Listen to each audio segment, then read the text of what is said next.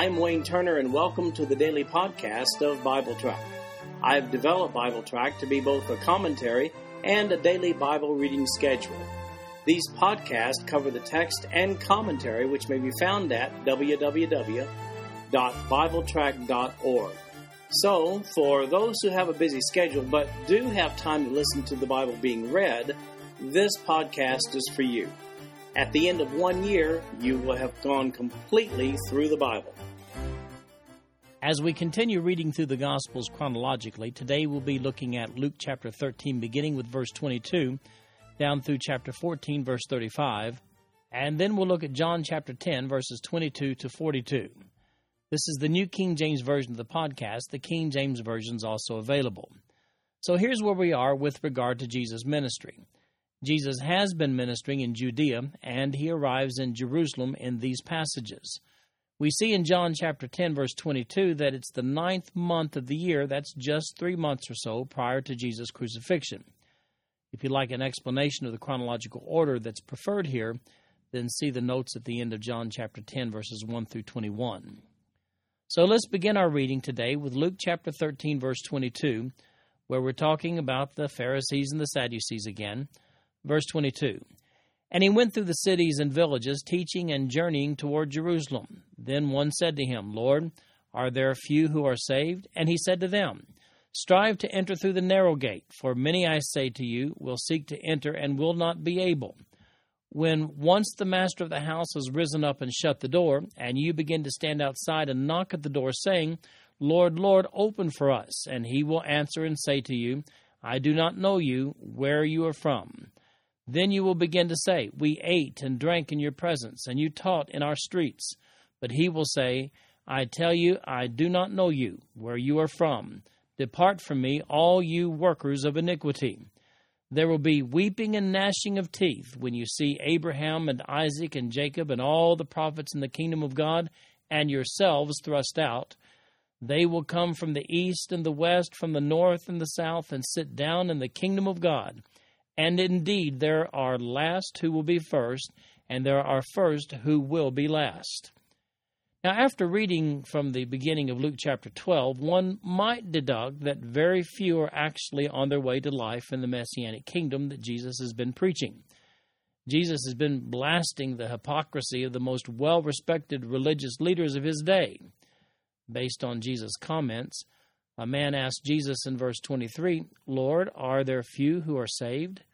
Jesus explains that there are a lot of religious people around them, but they have rejected the message of salvation. He's talking here about the religious leaders. However, the little people, the common man, they received the message of salvation. Those hypocritical Pharisees and Sadducees rejected the message, prompting Jesus to point out in verse 30 And indeed, there are last who will be first, and there are first who will be last. I guess being religious like the Pharisees and Sadducees just isn't quite enough. There's one more interesting and very telling statement here by Jesus when he says in verse 29 the following They will come from the east and the west, from the north and the south, and sit down in the kingdom of God. In other words, there will be Gentiles who will be in the presence of God, while unbelieving Jews, well, they will be without to a Jew in Jesus' day. Wow, that's ultimate irony. Interestingly enough, the many versus few saved controversy raged among the Jews in the first century, much as it does among Christian Bible scholars today. We know from the record of Jewish oral tradition, that's called the Mishnah, that some scholars then held to the notion that only the committed adherents to Judaism would enter the messianic kingdom, while other Jewish authorities in the first century they held that only those who blatantly rejected Judaism would be exempted. You can imagine the thought processes that must have been working when this man had heard a message from Jesus that even the Pharisees, the Pharisees themselves, weren't guaranteed a place in the kingdom. And that would be yet another doctrinal deviation from the two positions already held during that era. If you'd like more information on the kingdom message, then be sure and look at the introduction of my notes in Matthew chapter 5. Beginning in verse 31, they make an attempt to scare Jesus out of Jerusalem. Verse 31 On that very day, some Pharisees came, saying to him, Get out and depart from here, for Herod wants to kill you. And he said to them, Go tell that fox, Behold, I cast out demons and perform cures today and tomorrow, and the third day I shall be perfected. Nevertheless, I must journey today, tomorrow, and the day following, for it cannot be that a prophet should perish outside of Jerusalem. O Jerusalem, Jerusalem, the one who kills the prophets and stones those who are sent to her.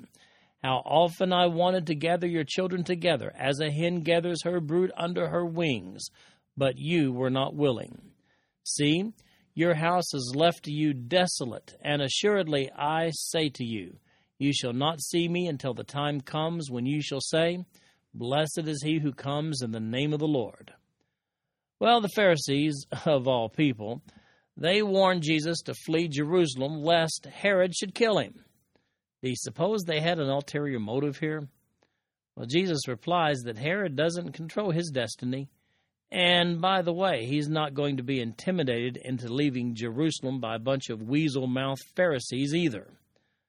Verse 32 is packed full of implications. Here's what it says And he said to them, Go tell that fox, Behold, I cast out demons and perform cures today and tomorrow, and the third day I shall be perfected. Now, I'm certain that Jesus' disciples must have reflected back on these words later on, and they must have realized that Jesus was undoubtedly speaking of his own resurrection. Notice the bold words Jesus uses here to say, in essence, Herod, that fox, does not control my destiny. Now, if you're looking for messianic implications, they're all here in these five verses though subtle as they may be. Verse 35 has particular significance when Jesus says, See, your house is left to you desolate, and assuredly I say to you, you shall not see me until the time comes when you say, Blessed is he who comes in the name of the Lord. Jesus pulls together two prophetic passages of Scripture to make his point here. The first is drawn from Jeremiah chapter 22, verse 5, which says, but if you will not hear these words, I swear by myself, says the Lord, that this house shall become a desolation. In that passage, Jeremiah is prophesying the fall of the house of Judah to the Babylonians. That fall, by the way, was finalized with the fall of Jerusalem in 586 BC. From that time through Jesus' day, Israel had been subservient to other nations. Since that time, they'd been looking for a Messiah and that's what makes the second part of that verse so significant. It's a quotation from a messianic psalm, Psalm 118:26, which says, "Blessed is he who comes in the name of the Lord. We have blessed you from the house of the Lord." Now, the name of the Lord in that passage is the special name for the God of the Jews, Jehovah, also pronounced Yahweh. After the resurrection of Jesus, the authentication of Jesus as the Messiah will be complete. Jesus is Jehovah. So Jesus is telling them that while Jerusalem has suffered the desolation prophesied by Jeremiah, Jesus is the Messiah that comes in the name of the Lord. Incidentally, Jesus again quotes from Jeremiah chapter 22 verse 5 and Psalm 118:26 over in Matthew chapter 23 verses 38 and 39. That brings us to Luke chapter 14. In the first 6 verses we see the healing of a man with dropsy. Verse 1. Now it happened as he went into the house of one of the rulers of the Pharisees to eat bread on the Sabbath, that they watched him closely, and behold, there was a certain man before him who had dropsy. And Jesus answering spoke to the lawyers and Pharisees, saying, Is it lawful to heal on the Sabbath? But they kept silent. He took him and healed him and let him go. Then he answered them, saying, Which of you having a donkey or an ox that has fallen into a pit, will not immediately pull him out on the Sabbath day, and they could not answer him regarding these things. In this passage, Jesus goes to the house of one of the rulers of the Pharisees on the Sabbath day, presumably after a service at the local synagogue. This ruler Pharisee was probably a member of the Sanhedrin, which was the ruling council over the Jews in Jerusalem. At the dinner, verse 1 indicates that they, the Pharisees, watched him, Jesus, very closely. The Greek imperfect tense for watch there would indicate careful scrutiny over a period of time. Then a man with a disease just happens to show up on the Sabbath in front of Jesus and the Pharisees. Is that a coincidence, or Was it a setup? Well, this disease called dropsy, we're told, was one in ancient manuscripts described as a swelling of the parts of the body due to fluid collecting in the tissues. As Jesus sees the man, he queries these influential leaders regarding the appropriateness of healing this man on the Sabbath. It's interesting to me that there seems to be no dispute this day. Well, what's the difference? Could it be that because this was presumably one of the honored guests of the chief Pharisee, perhaps making him one of those highly esteemed Jewish leaders, that no one wanted to interfere with his healing? They really were a bunch of hypocrites, weren't they? Think of all the other times that Jesus was railed against for performing the same act of healing on commoners on the Sabbath. This favoritism notion is supported by the discussion that follows we'll look at in a few moments in verses 7 through 14. Incidentally, there really was no prohibition in the law of Moses regarding healing on the Sabbath day. That provision had become part of the oral traditions that the Pharisees had appended to the law. And now for that discussion we referred to a few moments ago, beginning in chapter 14, verse 7. So he told a parable to those who were invited when he noted how they chose the best places, saying to them, when you are invited by anyone to a wedding feast, do not sit down in the best place, lest one more honorable than you be invited by him. And he who invited you and him come and say to you, Give place to this man, and then you begin with shame to take the lowest place. But when you are invited, go and sit down in the lowest place, so that when he who invited you comes, he may say to you, Friend, go up higher. Then you will have glory in the presence of those who sit at the table with you. For whoever exalts himself will be humbled, and he who humbles himself will be exalted. Then he also said to him who invited him, When you give a dinner or supper, do not ask your friends, your brothers, your relatives, nor rich neighbors, lest they also invite you back, and you be repaid. But when you give a feast, invite the poor, the maimed, the lame, the blind, and you will be blessed, because they cannot repay you, for you shall be repaid at the resurrection of the just. Well, this hypocrisy that we spoke of in verses 1 through 6 doesn't go unnoticed by Jesus. He then begins a parable taken right out of Proverbs chapter 25, verses 6 and 7 about good banquet etiquette, which says, Do not exalt yourself in the presence of the king, and do not stand in the place of the great, for it is better that he say to you, Come up here, than that you should be put lower in the presence of the prince whom your eyes have seen. However, I think the intent here was really to draw a contrast concerning the lack of objection these leaders had regarding the healing of the influential man on the Sabbath day when they had furiously objected to such activity on the Sabbath day when it involved common people. In verse 12, he turns his attention to the host regarding the social status of his guests, mostly people who can return the hospitality. Jesus admonishes him to consider inviting those who have no ability to reciprocate with an invitation to the poor, the maimed, the lame, the blind. These Jewish leaders did know how to scratch each other's backs, didn't they? Well, so to speak. Now, the point of this parable must not be overlooked. It's about the self promotion of the Pharisees. They exalted themselves rather than being exalted by God. There's certainly a lesson to be learned by all of us from this parable. Here it is let God do the exalting, and let's just do the serving. All right, it's getting a little sticky, so how about a change of subject? And that's what we get in verse 15. Now, when one of those who sat at the table with him heard these things, he said to him, Blessed is he who shall eat bread in the kingdom of God. Then he said to him, A certain man gave a great supper and invited many and sent his servant at supper time to say to those who were invited, Come, for all things are now ready. But they all with one accord began to make excuses. The first said to him, I have bought a piece of ground, and I must go and see it. I ask you to have me excused. And another said, I have bought five yoke of oxen, and am going to test them. I ask you to have me excused. Still another said, I have married a wife, and therefore I cannot come. So that servant came and reported these things to his master. Then the master of the house, being angry, said to his servant, Go out quickly into the streets and lanes of the city, and bring in here the poor and the maimed and the lame and the blind. And the servant said, Master, it is done as you commanded, and still there is room. Then the master said to the servant, Go out into the highways and hedges, and compel them to come in, that my house may be filled. For I say to you that none of those men who were invited shall taste my supper. Well, perhaps this man who seems to interrupt Jesus as he's addressing the host of the banquet is trying to take some heat off the hosts when he blurts out in verse 15, Blessed is he who shall eat bread in the kingdom of God. Then again, it may be that this man is ready to get down to the purpose for which they've invited Jesus to dinner in the first place, and that's to harvest some words of indictment against Jesus. There seems to be a trend.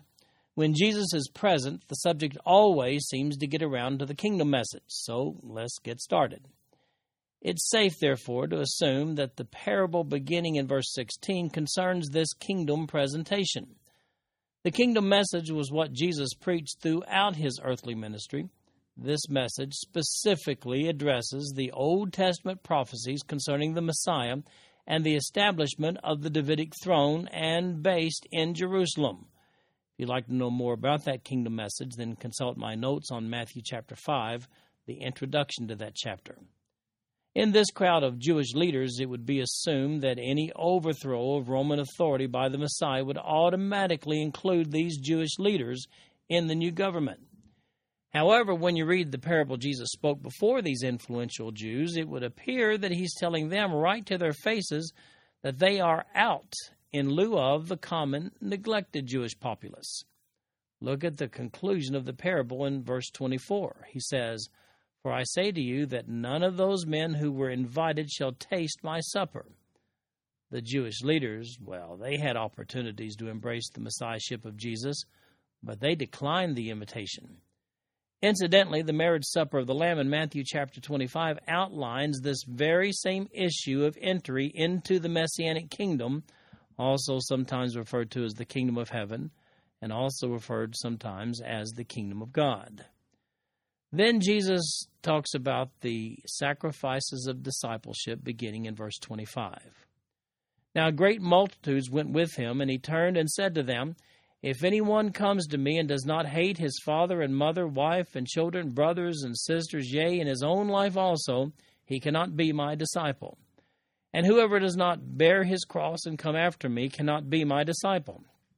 For which of you, intending to build a tower, does not sit down first and count the cost, whether he has enough to finish it, lest after he has laid the foundation and is not able to finish, all who see it begin to mock him, saying, This man began to build and was not able to finish. Or what king going to make war against another king does not sit down first and consider whether he's able with ten thousand to meet him who comes against him with twenty thousand? Or else, while the other is still a great way off, he sends a delegation and asks conditions of peace. So likewise, whoever of you does not forsake all that he has cannot be my disciple. Salt is good, but if the salt has lost its flavor, how shall it be seasoned? It is neither fit for the land nor for the dunghill, but men throw it out. He who has ears to hear, let him hear. Well, now the setting has changed, and here's the great multitude that seems to accumulate around Jesus. What's their interest with Jesus anyway? Well, he miraculously healed and preached the message of the kingdom. In the people's minds, this was the real deal. Roman oppression may very well soon come to a screeching halt in lieu of the Messiah's reign. And here's that Messiah, right there in their presence. Little did they realize that becoming a disciple of Jesus at this point meant quite the opposite from their anticipations. It would mean following Jesus to his crucifixion in the very near future. Discipleship at this point is not at all what the people following him think it is.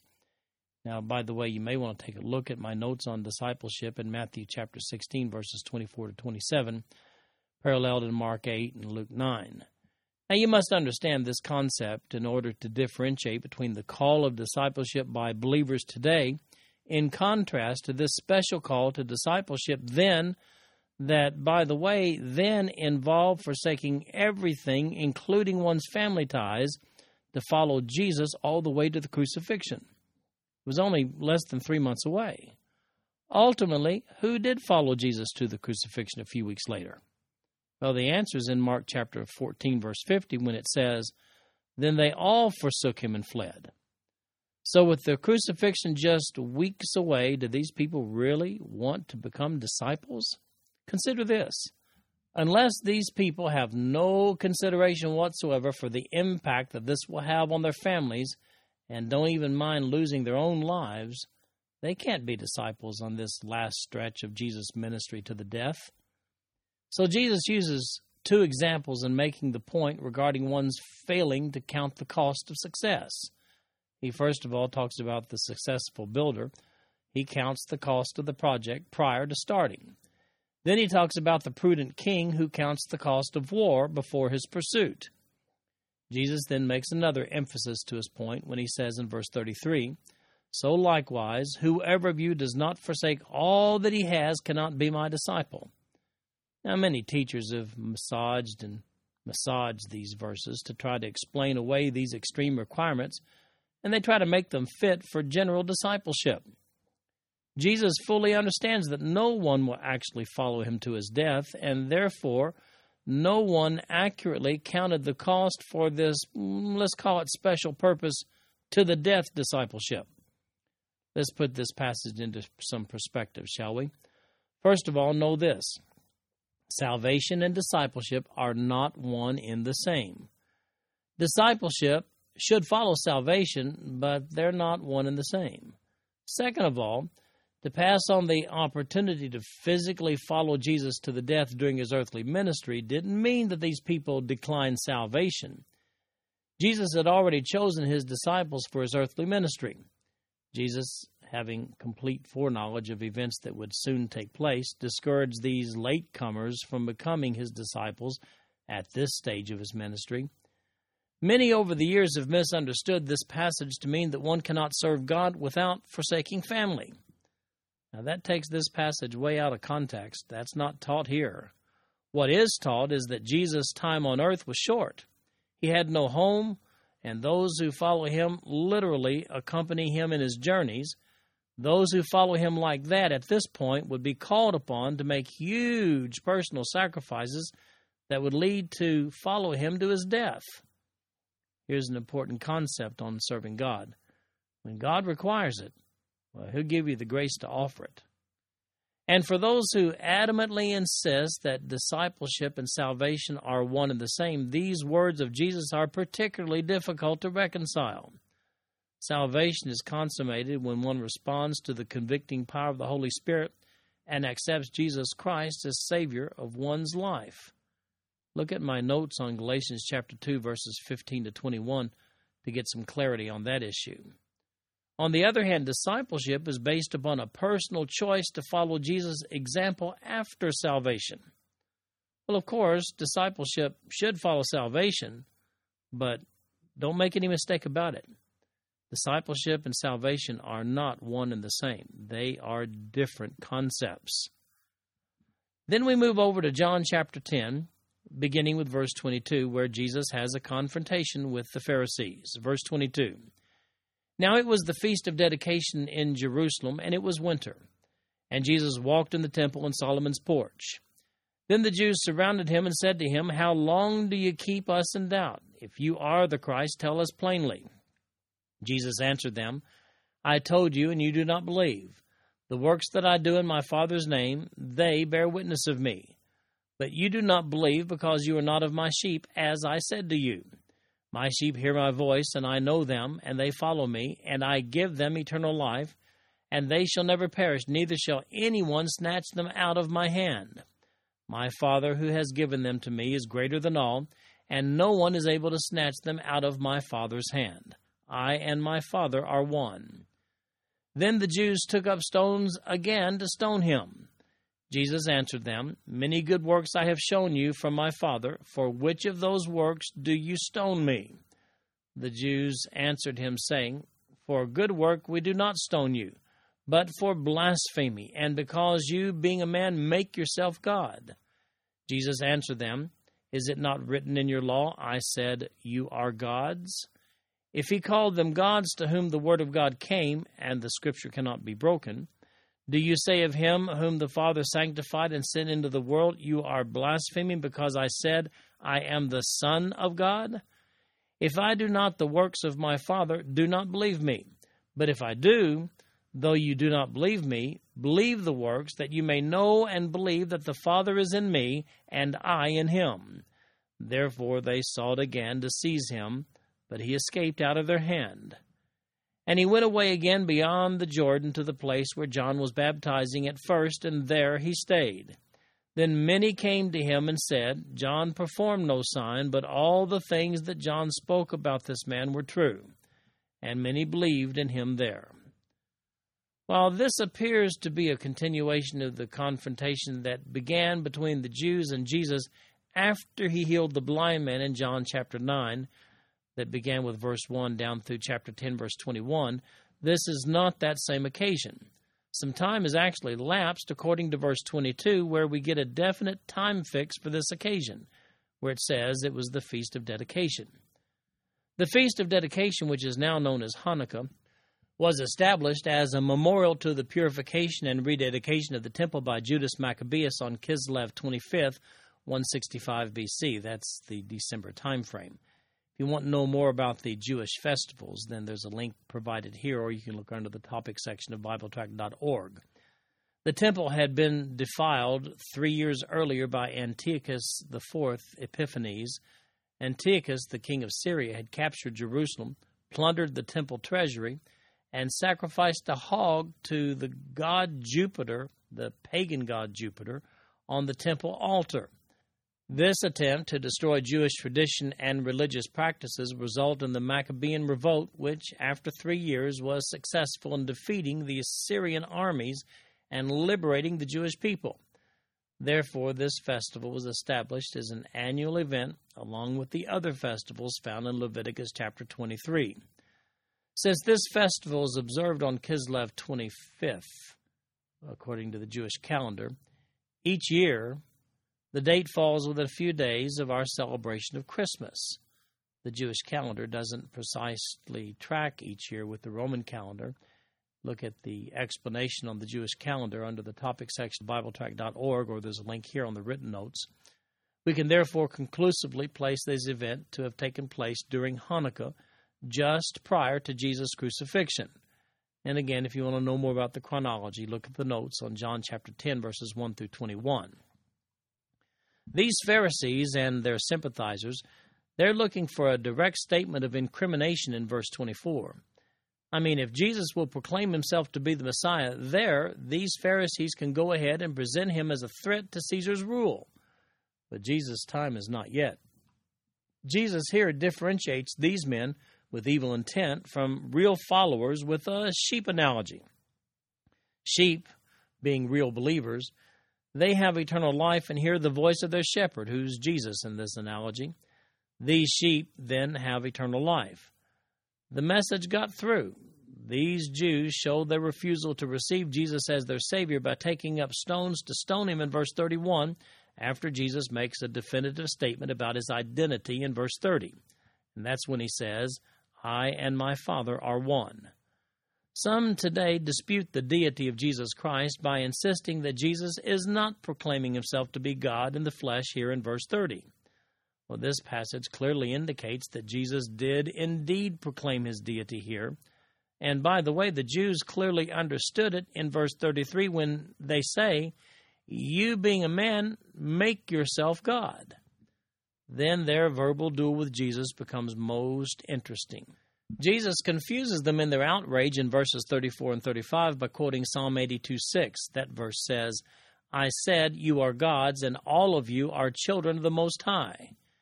Now, here's a note from the Expositor's Bible commentary with regard to Jesus' usage of Psalm 82 6, and I quote Had Jesus not meant to convey a claim to deity, he undoubtedly would have protested the action of the Jews by declaring that they had misunderstood him.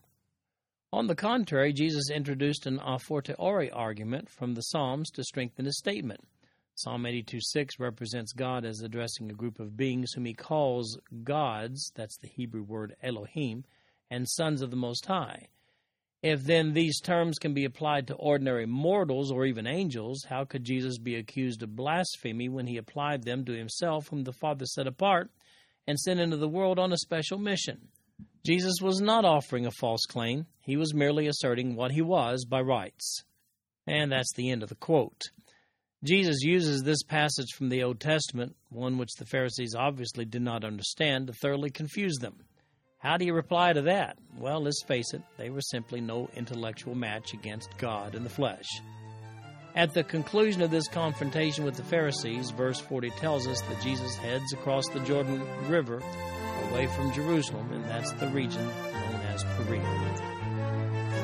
This concludes our podcast for today. I'm Wayne Turner, and if you'd like to read along with our commentary online, go to www.bibletrack.org. Thank you for listening in today. The background music for these podcasts is an original composition written by the music director of Faith Bible Church, Paul Walter.